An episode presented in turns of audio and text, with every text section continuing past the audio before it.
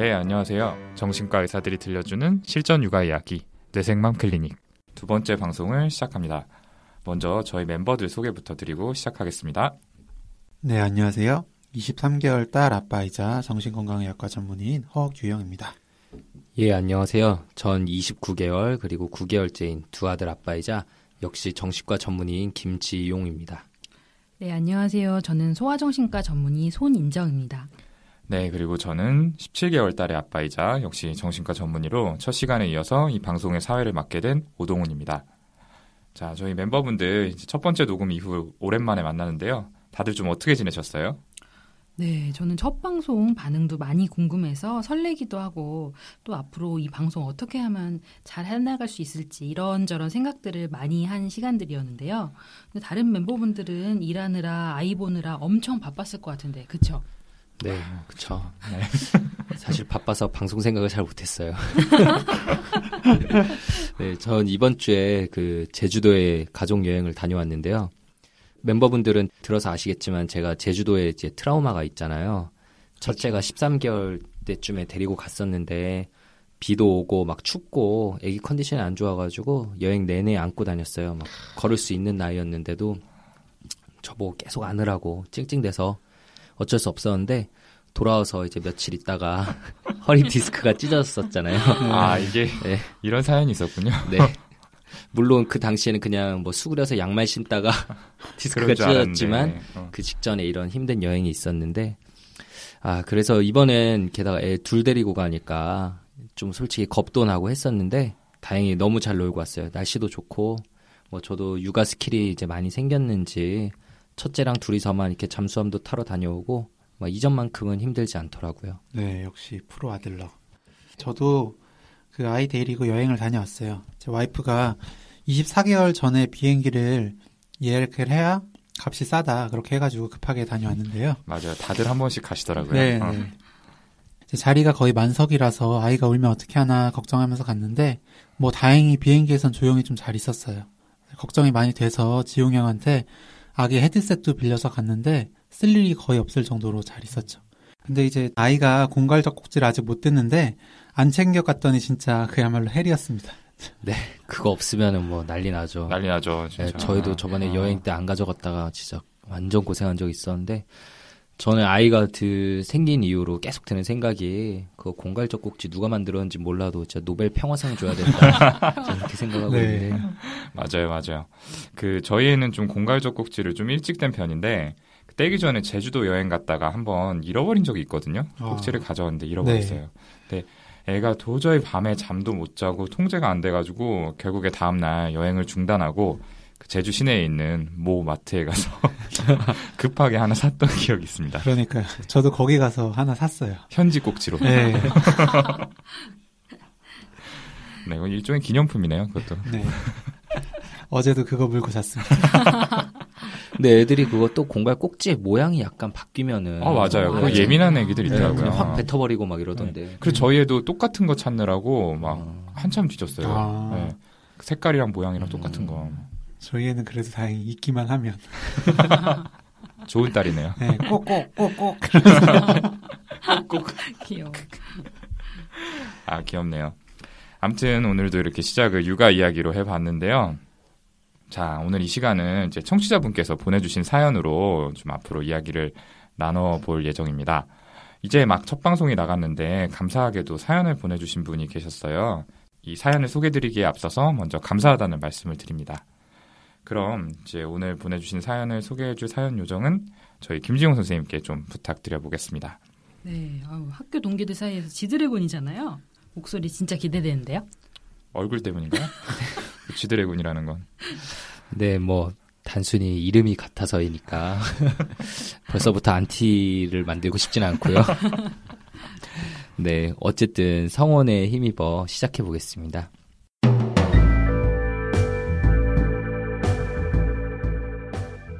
안녕하세요. 저는 43개월 딸과 23개월 아들을 키우는 아빠입니다. 둘 다 어린이집에 보내고 있고요. 첫째 아이가 그 동생을 심하게 물고 때리고 하는 것이 너무 심한 것 같아서 고민이 되던 중에 이 방송에 이렇게 사연을 보내게 되었네요. 둘째 아이가 이제 말도 어느 정도 하고 이것저것 놀이나 장난감에도 많은 관심을 보이는데 누나가 하는 것은 무엇이든지 따라하려고 하고 함께 하려고 합니다. 문제는 두 아이의 노는 수준이 맞지 않다는 점인데요. 둘째 아이가 아직 놀이에 서투르다 보니까 첫째 아이가 열심히 만들어 놓은 블록을 부수거나 요리 장난감으로 차려놓은 식탁을 엎어버리기 일수거든요. 어느 때는 망치는 것 자체가 재미있어서 둘째가 일부러 저러나 하는 생각이 들기도 합니다. 첫째 아이 입장에서는 동생이 놀이를 자꾸 방해하니까 화가 많이 나는 상황인데 엄마나 아빠가 옆에 없을 때는 동생을 심하게 물어버립니다. 그럴 때마다 둘째는 정말 자지러지게 울고요. 평소 저의 훈육 방식에 잘못이 있는 걸까요? 저는 우선 아이에게 뭐를 잘못했는지 이야기해주고 구석에 마련해 놓은 생각하는 자리에 가서 1분 정도 있게 한 다음에 왜 그런 행동을 했는지 기분은 어땠는지 물어봅니다. 그 과정에서 저도 목소리가 좀 높아지거나 짜증 섞인 말투가 나오기도 하고요. 얼마 전 동생 팔을 세게 물었길래 아, 왜 그렇게 했는지 물으니 첫째가 울고불고 막 소리를 지르면서 나도 이유가 있다고 라고 억울하다는 듯 이야기하네요. 돌아보면 첫째는 여태 자라면서 동생을 크게 질투하거나 심술을 부렸던 적은 없었던 것 같습니다. 평소에는 동생을 찾고 좋아한다고 하고 먼저 챙기는 모습도 보이거든요. 이런 상황에서 고민이 되는 것은 첫째가 일단 동생을 무는 행동을 어떻게 후, 훈육해야 하는지와 그리고 다음으로는 그 수준이 차이 나는 두 아이를 동시에 어떻게 놀아줘야 하는지입니다. 아, 네. 그 사연을 보내주신 분께서 저희가 참고할 사진도 함께 보내주셔서 봤는데요. 아, 정말 팔에 자국이 심하게 남을 정도로 여러 번 세게 물었더라고요. 많이 속상하고 고민이 많으셨을 것 같네요. 예, 네, 솔직히 그렇죠. 글볼 때는 어 뭐 좀 물 수도 있지 했는데 사진 보고 나서 네. 아, 예, 사연 보내실만 했구나 싶더라고요. 그러니까요. 네. 참 이 육아에 있어서 훈육이라는 게 정말 어렵더라고요. 아마도 이제 모든 부모님들의 고민이 아닐까 싶은데요. 본격적인 이야기에 앞서서 각자 훈육들은 좀 어떻게 하고 계시는지 이야기를 나눠보면 좋을 것 같아요. 먼저 저희 중에 좀 육아 경험이 제일 많은 김지용 선생님 이야기부터 한번 들어보죠. 아, 네. 방금 제가 이 사연 읽으면서도 진짜 와 닿을 수밖에 없는 게 이 사연 보내주신 분 아이 둘 나이 차가 20개월이라서 저희 애들하고 똑같고 저희 집에서도 최근에 이런 문제가 이제 발생하기 시작했거든요. 어, 저희 이제 둘째는 아직 말도 못하고 막 기어다니긴 하지만 이제 형이 하는 것만 보면은 다 쫓아가서 만지고 이렇게 막 뺏으려고 하고 하더라고요. 그러면 첫째가 이제 기특하게 일단 말로 막 아, 준우야 안 돼. 이거 내 거야. 막 이렇게 얘기하는데 말이 안 통하니까 당연히 계속 달려들잖아요. 그러다가 이제 첫째가 막 참지 못하고 둘째를 확 밀어서 넘어지다가 바닥에 머리를 부딪히고 막 이런 적도 몇 번 있어요. 지금도 이마 가운데 빨갛게 혹이 나 있고 이런데 아이고. 아 진짜 난감하더라고요. 그 첫째를 거기서 막 혼내면은 어 준우가 안 된다는데 이누 폴리 뺏어갔어 라면서 막 우는 목소리로 말하거든요. 자기 입장에서 얼마나 억울하겠어요. 그죠. 예. 근데 둘째를 혼내자니 얘는 알아듣지도 못할 것 같고 근데 또 가만히 놔두면 이런 일 계속 생길 테니까 결국에는 뭐 둘 다 혼내죠. 이제 못 움직이게 꽉 안고 잘못한 점을 알려준 다음에 잘못했다는 말을 하고 동생에게 사과하면 이렇게 놔주는 방식으로 하는데 막 꽉 안고 있으면 아 답답해 놔줘 막 이러면서 결국에는 미안하다고 하는데 이게 좀 반복되고 있으니까 효과가 있는 건지는 잘 모르겠어요. 음, 네. 아무래도 이제 아이가 어리면은 언어적인 의사소통이 어렵다 보니까 훈육이 좀 더 어렵게 느껴질 때가 많은데요. 뭐 허경 선생님은 좀 어떻게 하고 계세요? 네. 뭐, 다들 알고 계실 텐데, 저희 아이가 이제 먹는 거 너무 좋아해요. 예, 23개월 여아인데 벌써 15kg 나가거든요. 그러니까 살이 너무 쪄서 이제 아기가 먹고 싶다고 해도 이제 제한을 하는 편이에요. 아이 근데 그거 솔직히 다 너 닮아서 그런 건데 뭐라 그럴 수도 없잖아. 그 청취자분들께 설명을 드리자면요. 이 규영이는 대학생 때 점심 시간에 뷔페에 들어가서 먹다 보니까 저녁 시간이 되어서 새로 나온 디너 메뉴까지 먹고 나오셨다는 그런 전설 같은 일화가 있는 분이거든요. 그렇죠. 햄버거 집에 가도 절대 한 개로 끝내는 법이 없으신 분이시죠. 음. 네, 지금 이제 바뀌었습니다. 네. 근데 어쨌든 이제 눈앞에 먹을 게 보이는데 안 주면 이제 소리를 심하게 지르거든요. 그럴 때 이제 주로 훈육을 하게 되는데 이제 뭐 낮고 위험 있는 목소리로 안 돼. 이렇게라고 하라고 하잖아요. 근데 이제 청취자분들도 지금 들으시겠지만 제 목소리 톤 자체가 그렇게 낮은 편이 아니에요. 그래서 잘 안 되거든요. 그래서 그런지 이제 아이가 소리는 소리대로 막 지르고 저는 또 지치고 생각하니까 또 지금 힘든데 이제 주말에만 아이를 보는 오동 선생님 좀 어떻게 하시는지 궁금하네요. 저 뭐 주말에만 보면 에너지가 넘쳐서 그러니까요. 아주 잘 볼 수 있을 것 같은데. 꼭 그렇게 주말에만 본다고 강조를 해야 되나요? 네, 평일에도 마음으로 함께 하고 있고요. 페이스톡도 많이 하고 그렇게 합니다. 네. 저도 이제 아이가 고집이 생기면서 슬슬 훈육이 필요하다는 생각을 하고 있는데요. 특히 최근에 자기가 달라는 물건을 주지 않거나 또 밖에 나가자고 요구할 때 들어주지 않으면은 엄청 좀 화를 내는 경우가 있어요. 심지어 어떤 경우에는 그 핑크 그 노래 중에서 본인이 마음에 든 노래가 안 나온다고 화를 내는 경우도 있더라고요. 그래서 이제 웬만하면 받아주려고 하는데 애가 이제 때를 쓰면서 물건을 던지거나 아니면 이제 전화 와이프를 때리거나 이런 행동들을 하면은 그때는 제지를 하죠.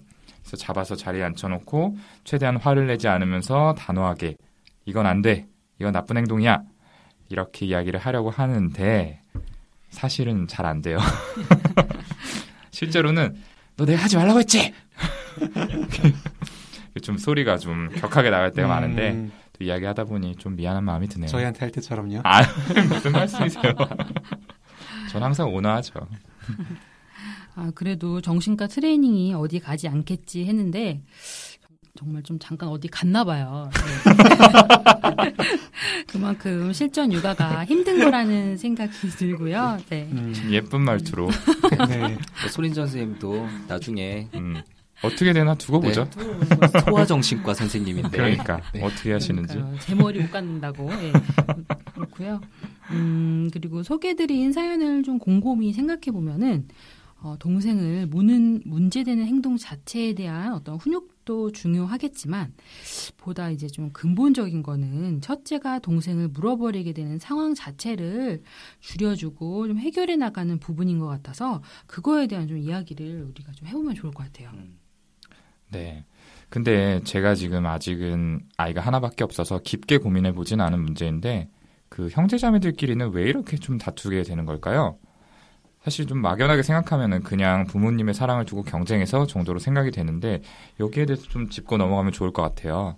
저 같은 경우에는 이제 세 살 차이 여동생이 있는데 지금은 사이가 좋지만 어릴 때는 정말 많이 다퉜던 것 같거든요.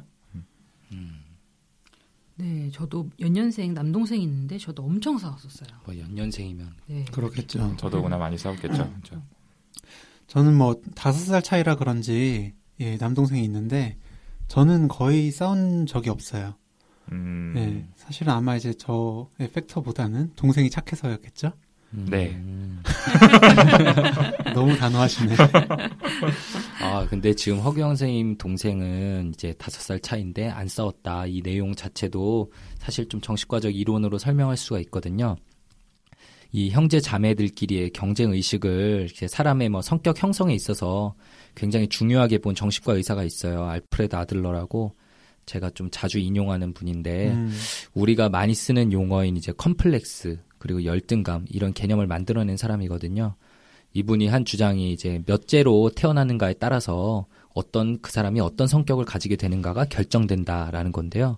그걸 들어보면 꽤 그럴듯한데 오늘은 뭐 성격 얘기하는 시간은 아니니까 그냥 이제 아들러가 말한 아이들의 심리에 대해서 한번 얘기를 해볼게요. 이제 첫째는 태어나기도 전부터 부모님의 엄청난 관심을 받게 되거든요. 뭐 태어난 다음에는 뭐 다들 아시겠지만 완전 황제처럼 대접을 받죠. 그러다가 갑자기 동생이 나타나면 이제 그 왕좌에서 쫓겨나게 되는 거거든요. 이제 완전 자기 거였는데. 그렇죠. 예, 게다가 자기만 할 수 있던 걸 점차 동생도 할 수 있게 되잖아요. 음, 그죠, 막. 걷기 시작하고 말하고 키 차이도 음. 점점 줄어들고 아, 이제 이러면 추월당할까봐 불안해지기 시작하는 거예요. 그러니까 아무리 친동생이라도 좋아만 할 수 없는 게 이제 첫째의 입장인 거고요. 그 아들러에 따르면은 특히 연년생으로 태어난 오빠랑 여동생 조합이 가장 안 좋다고 봤어요. 음. 이제 어릴 때는 여자아이들이 신체적으로 발육이 빠르니까 오빠 음. 입장에서는 정말 추월당하는 것 같고 실제로 추월을 당하기도 하고 음, 심한 불안을 경험할 수밖에 없다고 하네요. 뭐이 이론대로라면 오동훈 쌤은 많이 불안했을 것 같기도 하고. 네 나이 차이는 좀 나지만 네. 어쨌든 오빠 여동생이니까. 네. 음, 그리고 이제 설명이 너무 제가 길어지는 것 같아서 둘째의 심리는 허규영 선생님한테 한번 좀 설명을 부탁드려 볼게요. 어, 프로 아들러 선생님 잘 설명하고 계셨는데. 예. 그 아들러 이론에 따르면 이제 둘째는 태어날 때부터 이제 관심이 본인에게 온전히 오지 않고 이제 첫째와 나눠 가지게 되잖아요. 그러니까 항상 이제 경쟁 속에 있는 입장이고 압박을 받는다고 해요. 그래서 보통 이제 첫째 때보다 둘째가 빨리 걷고 말도 빨리 한다 하잖아요. 그리고 또 첫째가 잘못하는 걸 유심히 지켜보다가 자기는 다르게 행동해서 부모님으로부터 칭찬을 받기도 하죠. 그래서 이제 아들러는 둘이서 너무 심하게 경쟁하지 않게 적당한 나이 차가 있는 게 더 낫다. 그래서 이제 세 살 차이가 가장 이상적이다라고 봤어요. 근데 이제 아들러 이론을 잘 아는 지용 형은 왜 연년생으로 나왔는지. 네, 뭐 저에게 질문한 허규영 선생님도 잘 아시겠지만 이렇게 사람의 일이란 게 계획대로 되지 않더라고요. 잘 아시잖아요, 경수님. 네, 그렇죠. 네. 이렇게 빨리 끝내는 게 나을 수도 있어요. 물론 계획에 없게 이제 셋째가 생기는 경우도 있겠죠. 뭐 저를 보면서 얘기하시는지 모르겠는데 네. 이미 둘째가 있으니까. 오동훈 음. 선생님이 둘째가 이렇게 쌍둥이로 생길 수도 있잖아요. 아, 너무 행복하겠네요. 네, 그렇죠. 네, 이제 겨우 두 번째 방송인데 우리 벌써부터 서로 디스하지는 말고요. 네, 지금 저희가 이제 아들러 이론에 대해서 약간 설명을 했는데 그 아까 허경 선생님은 다섯 살 아래 동생이랑 이렇게 마찰이 없었다고 했는데 이제 아마 나이 차이가 많은 동생이 다섯 살 위면 너무 커 보이니까 경쟁 대상으로 보지 않고 그냥 경쟁을 포기해 버린 게 아닌가 이런 생각도 좀 들었어요. 그렇죠. 나이 차이가 많이 나게 되면은 어떤 이제 발육이나 이런 것들에 있어서 겹치는 시기가 생기거나 아니면 추월당하거나 이런 일이 좀 벌어지지 않으니까 이렇게 좀 잘 지낼 수도 있는 거죠. 음. 예, 아무튼 지금까지 한 설명이 좀 청취자분들께서 왜 이렇게 아이들끼리 다투게 되는지를 이해하시는데 좀, 좀 도움이 될 만한 설명이었던 것 같아요. 이제 사연의 내용으로 다시 돌아가서 첫째가 화를 못 참게 되는 상황이 동생이 놀이를 방해하고 또 망가뜨릴 때잖아요. 어른들이 이 부분을 좀 어떻게 줄여주면 좋을까요? 네. 첫째가 화를 내는 방법은 좀 잘못됐지만 화가 나는 건 당연한 감정이잖아요. 그러니까 이제 어른들이 충분히 좀 이해하고 공감해줘야 될 것 같아요. 그러면서 동생 일부러 그러는 건 아니다라는 걸 설명을 해줘야겠죠. 아마 이제 한두 번 정도로는 아이가 절대 이해는 못할 것 같고 보살이 되는 심정으로 반복해서 설명하고 이해해주는 게 필요할 것 같습니다. 네, 확실히 그 아이가 이해하는 데는 정말 시간이 오래 걸리겠죠. 어떻게 보면 시간이 오래 걸린다는 표현보다 그 일정 나이가 되어야 가능해진다는 표현이 좀 더 정확할 것 같기도 하고요. 그 저희 집에선 와이프랑 저랑 이제 첫째는 이제 한 원숭이 정도, 둘째는 이제 한 강아지 정도 수준이라고 얘기를 하고 있거든요. 그래서 상대방의 입장에서 생각해보는 능력 자체가 지금 이 애기들처럼 어릴 땐 아예 없는 거잖아요. 그 예전에 공부했던 기억으로는 이게 뭐 초등학교 들어갈 무렵에나 생긴다 이렇게 나와서 어 진짜 이렇게 나이 먹어야 생기는 건가 이렇게 좀 당황했던 기억이 있는데 진짜 그렇게 되나요, 손인정 선생님? 네. 심지어 초등학생들도 사실은 공감 능력이 덜 발달된 상태여가지고 아주 부족하거든요. 네. 네, 그래서 어른들이 생각하는 것보다는 아이들이 어, 다른 사람의 어떤 마음을 어, 이해할 수 있는 능력이 되게 부족하다 이렇게 음, 생각해 볼 수 있을 것 같아요. 그렇죠. 그래서 이제 사연 주신 분의 첫째 나이 정도면 이제 꽤 나이를 먹은 것 같지만 그래도 동생의 입장을 충분히 이해할 수 있을 때까지 혼자만의 시간이나 공간을 좀 줘야 할 것 같다는 생각도 들고요. 뭐 사실 양육하는 부모 입장에서 그걸 또 어떻게 하나 이런 생각이 들기도 해요. 첫째나 둘째나 둘 다 이제 부모하고 같이 놀고 싶어 하니까 음, 예, 네네. 나누기가 좀 힘들잖아요. 네, 혼자만의 시간을 만들어주는 건 분명히 좋은 생각인데요. 지금 이렇게 말한 어려움도 들어보니까 참 그것도 그럴 것 같아요. 어, 굉장히 간단한 문제는 아니지만 어쨌든 첫째가 마음껏 놀 수 있는 시간을 어른들이 좀 확보해 주는 거 예, 그게 필요한데 예를 들면 어른들이 첫째가 방에서 노는 뭐 하루 한 시간 동안에는 둘째가 들어가서 방해를 하지 못하게 어, 따로 좀 돌보는 약속을 정하는 방법도 있을 것 같고요. 어떤 방법이 좀 음, 효과적일지는 첫째랑 좀 상의를 해보고 정하는 것도 좋은 방법일 것 같아요. 네, 그러게요. 그 미리 설명하면 가능하겠다는 생각도 들긴 하네요. 엄마 아빠는 이제 동생이 그 방에 못 들어가게 밖에서 이렇게 막고 있을게 막 이런 식으로 말하면은 첫째도 불만 없이 좀 놀 것 같기도 하고요. 네. 둘째가 누나의 장난감을 자꾸 망가뜨리고 가지고 놀고 하는 부분이 첫째한테는 또 굉장히 예민한 문제일 수 있거든요. 음. 43개월 아이가 동생을 무조건 포용하면서 장난감을 함께 가지고 논다는 건 너무 어려운 일이고요. 음, 혼자만의 장난감을 소유하고 싶은 건 아이들의 당연한 소망이거든요. 그래서 아이들 각자의 장난감에 서로 다른 두 색깔의 스티커를 이렇게 붙여서 분류를 해놓고 이건 누나 거야, 이건 동생 거야, 자기 것만 가지고 놀아야 돼, 라고 이렇게 가르쳐 주는 방법이 가능할 수 있는데, 근데 이 방법은 둘째가 조금 더 커야 가능해질 것 같아요. 아. 오, 좋은 방법인데요. 예. 그런 방법도 좀 생각해 볼 수 있겠네요. 하긴 이제 좀 갓세 살이 넘은 나이인데 네가 양보해야지 동생 데리고 놀아야지 이런 말을 잘 이해하고 따라와 주길 바라는 거는 좀 부모의 욕심일 수도 있을 것 같아요. 그럼 동생을 물었을 때 훈육은 어떻게 해야 될지 아까 저희 애 아빠 셋이서 각각의 훈육 방법에 대해서 이야기를 했었는데 소아정신과적으로 좋은 방법이 있으면은 좀 손윤정 선생님이 소개해 주시면 좋을 것 같습니다. 네, 이 사연에서 이렇게 동생을 물고 난 다음에는 아이를 조용한 방으로 데려가서 우선 이런 화를 가라앉히도록 지켜보면서 시간을 줘야 되는데요. 어, 아이가 화가 가라앉기는커녕 점점 이렇게 계속 올라가고 있다면 뒤에서 이렇게 꽉 안아서 안정을 찾도록 하는 방법도 필요할 수 있어요. 음, 그 다음에 아이에게 아, 땡땡이가 너무 화가 많이 났구나. 라고 아이 감정을 읽어주고, 어떻게 된 상황인지 아이가 말하는 거를 잘 들어주셔야 되고요. 아, 그래서 속상했구나. 그래서 화가 나고, 어, 동생이 미울 수도 있어. 그래. 라고 부정적 감정이라도 있는 그대로 이렇게 수용해 주시는 그런 표현들이 필요해요. 그리고 앞으로는 동생이 방해하지 못하게 어른들이 어떤 노력을 할 건지 구체적으로 좀 설명해 주시면서 음, 그런데 엄마 아빠도 최선을 다할 거지만 동생은 아직 어려서 갑자기 또 이렇게 방해를 할 수도 있어. 그럴 때 화가 많이 나겠지만 절대 때리거나 물어서 아프게 해선 안 돼라고 분명히 말해 주셔야 되겠죠. 오, 네. 지금 손인전 선생님이 말한 거 이렇게 너 나중에 녹음한 거 이렇게 들으면서 적어놨다가 그대로 해야겠다는 생각이 드네요. 굉장히 구체적이어가지고. 음, 네네. 네. 근데 훈육이 진짜 어려운 게 하다 보면 부모 입장에서도 화가 날 수 있으니까 감정이 실리고 이 사연 보내주신 분도 이렇게 짜증이 새어나올 수 있다, 새어나왔다 이런 말씀을 하셨잖아요. 그래서 제가 이번 주에 제주도 다녀왔다고 했잖아요. 가는 곳마다 아기들이 진짜 엄청 많았는데 그 중에서도 특히 리조트에 이제 아침 식사를 하러 가면 그 식당이 완전 진짜 헬이었어요. 네. 그죠. 네, 아, 대박이었는데 알만합니다. 네, 보면은 애기들 절반은 울고 있고 절반은 안 우는데 걔네는 보면 이제 동영상을 보고 있어요. 아는 애들이. 근데 이제 주위를 둘러보면 대부분 부모님들이 아기를 잘 달래려고 막 노력하고 계신데 막 얼르고 달래고. 근데 이제 간혹 가다가 정말 주위 사람들 놀랄 정도로 소리를 빽 지르면서 어린아이에게 막 화내는 어른들도 보이더라고요. 막 탁 때리는 소리가 들리기도 하고. 그래서 그럴 때마다 아, 저 움츠러들 아이들 생각에 저도 막 안쓰러운 마음이 계속 들던데 뭐 이 말을 하다 보니까 그런 의미에서 우리 오동훈 선생님 네.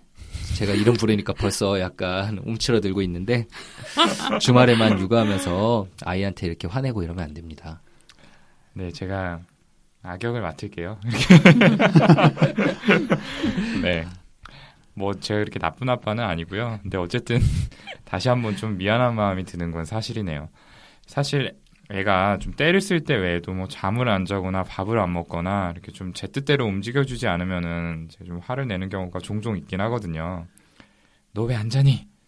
왜 밥 안 먹니? 이렇게 조금 저도 모르게 언성이 높이는 경우가 있는데 사실 애한테 소리를 지른다고 해서 애가 갑자기 잠에 들거나 뭐 밥을 먹거나 그러는 거는 아닌데 근데 사실 이거 저만 그런 거 아니지 않나요? 이렇게 한 번씩 다 좀 그럴 때 있지 않으세요? 음, 전 소리 안 지르는데요.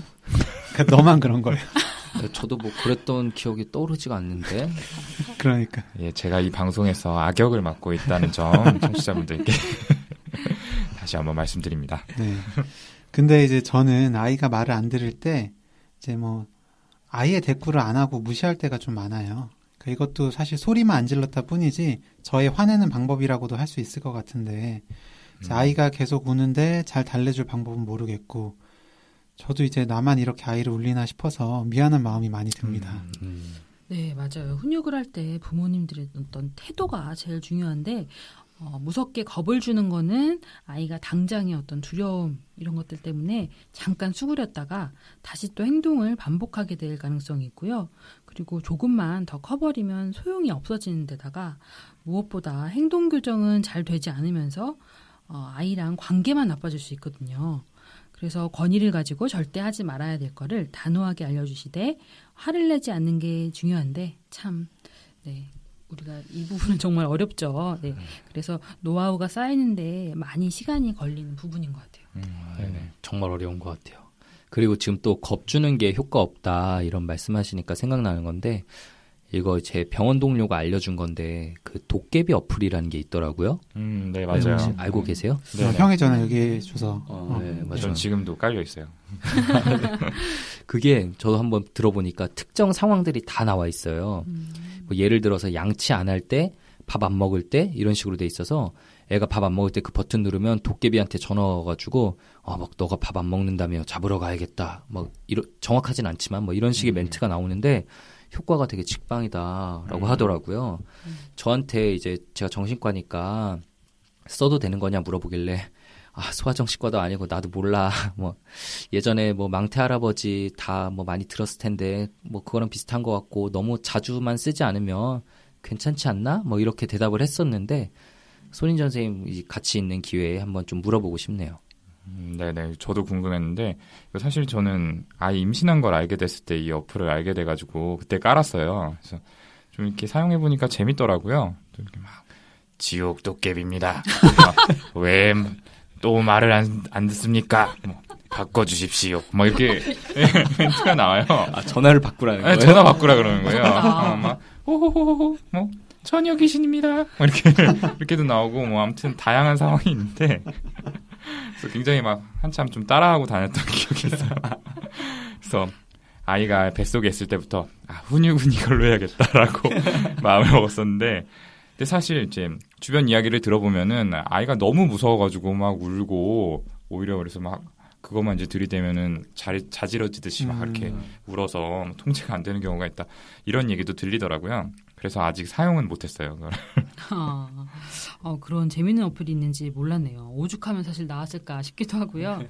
네, 얼마나 무섭게 거기서 목소리가 이렇게 나오는지는 제가 잘 모르겠는데, 음, 망태 할아버지나 도깨비를 빌어서 이렇게 겁을 주는 그런 방식들보다는 부모님이 이렇게 권위를 가지고 아이한테 지시하고 따라오도록 어, 하는 이런 경험들을 쌓아나가시는 게 더 좋지 않을까요? 네. 뭐, 좋습니다. 그 손정 선생님 이야기 듣다 보니까 손정 선생님 목소리로 어플을 한번 만들어 보면 어떨까? 네, 연락 주세요. 네.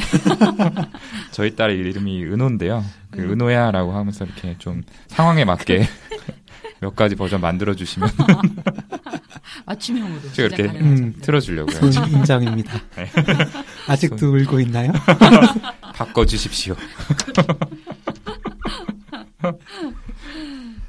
웃음이 점점 영혼이 없어지는 선생님. 아무튼 예 이제 사연의 두 번째 질문인 두 아이를 함께 놀아주는 방법에 대해서 이야기를 좀 나눠볼게요. 자 이제 김지훈 선생님이 두 아이의 아빠잖아요. 좀 어떻게 하고 계시는지 궁금하네요. 아, 네, 뭐 이제 나머지 선생님들도 곧 경험을 하시겠지만 이거 너무 어려운 문제인 것 같아요. 뭐 저도 요즘 들어서 좀 고민하는 건데 아, 둘 중에 누구한테 맞춰야 하는 건지 이게 너무 힘들더라고요. 사실 저는 이제 사연 보내주신 분하고는 약간 그 반대의 고민을 하고 있는 게 그 첫째가 지금 둘째 나이였을 때쯤에 이제 막 8, 9개월 때쯤에 동영상을 보면은 저희 가족들이 나이에 맞게 너무 잘 놀아주고 있더라고요. 막 깍꿍놀이도 해주고 물건 떨어뜨렸다 주워주고 이러면 애는 막 까르르 넘어가고 막 이러는데 지금 둘째는 형이랑 같이 노는 걸 보고 있으면 자기는 뭔지도 모르는 이제 폴리 장난감 막 손에 들고 입에 물고 있고 막 이러고 있는 거 보니까 아, 왠지 둘째는 첫째만큼 많이 웃지 않는 것 같기도 하고 막 이래서 미안한 감정이 들 때가 사실 종종 있거든요. 근데 막 따로 놀아주기도 솔직히 환경이 안 되니까 음, 그렇죠, 그렇죠. 네, 이거 어떻게 해야 돼요? 진짜 그럴 것 같네요. 네. 음, 두 아이랑 이렇게 함께 놀아주는 시간을 가지는 것도 좋겠지만 첫째 아이와의 시간을 정해놓고 놀아주시는 것도 필요한데요. 동생이 태어나기 전까지는 혼자 부모님을 독차지하는 느낌이다가 어, 동생이 태어나고 나서는 그 시간을 나눠야 되니까 아이가 서운함과 아쉬움을 느낄 수 있거든요. 음, 이게 어려운 게 아니라 주말에 다만 한 시간이라도 큰 아이랑 이렇게 둘이서만 놀이를 하는 시간이나 밖에 놀러 가는 시간을 가지고 또 아빠의 관심과 사랑을 그 시간만큼은 큰 아이가 혼자 받을 수 있게 또 엄마 아빠가 동생뿐 아니라 여전히 자기를 소중하게 여긴다는 걸 놀이 시간을 통해서 아이가 느낄 수 있게 그런 시간들을 좀 가지셨으면 좋겠고요. 네, 그리고 이렇게 따로 노는 시간을 가지게 되면 자연스럽게 둘째도 자기 수준에 맞는 놀이를 할 수 있는 기회가 생길 테니까 어, 지용 오빠 질문에도 좀 같이 대답이 될 수 있을 것 같아요. 음, 네. 늘 함께 놀아줄 게 아니라 이제 두 아이 각자와의 놀이 시간을 가지고 이제 또 각자에게 애정을 듬뿍 주는 시간이 필요한 거였네요. 예, 뭐 이제 저도 이제 만약에 둘째 아이가 태어나면은 꼭 이거 기억하고 그대로 해야 될 것 같아요. 네, 그러게요. 뭐 사실 왜 그렇게 생각해 왔는지 모르겠는데 항상 뭐 온 가족이 다 같이 놀아야 한다는 생각을 너무 당연하게 가지고 있었던 것 같아요. 그러니까 저렇게 못했던 것 같고 네. 아무래도 이제 막 저녁 늦게 퇴근했는데 한 아이와만 놀면은 다른 아이는 아예 뭐 종일 못 보는 거니까 네, 그런 의미에서 막 최대한 둘 다 같이 챙기려고 했던 것 같은데 오늘 손인 선생님 얘기 듣고 보니까 이제 한 명씩 놀아주는 시간을 종종 가지는 게 필요하겠다라는 생각이 드네요. 네. 네, 그렇네요. 아무튼 오늘 사연 보내주신 덕분에 저희에게도 꼭 필요했던 이야기를 나눠본 게 아닌가 싶고요. 다시 한번 감사의 말씀을 드립니다. 자, 저희에게 사연 보내주실 메일 주소 한 번 더 소개해 드릴게요. brainformam gmail.com입니다. brain 숫자 4 mom 골뱅이 gmail.com이고요. 아이들을 둔 부모님의 고민이라면 어떤 거라도 좋습니다. 사연 기다리도록 하겠습니다. 자, 그럼 저희 두 번째 방송 여기서 마무리 짓고 저희는 다음 시간에 더욱 재미있고 유익한 이야기를 가지고 다시 찾아뵙도록 하겠습니다. 감사합니다. 감사합니다.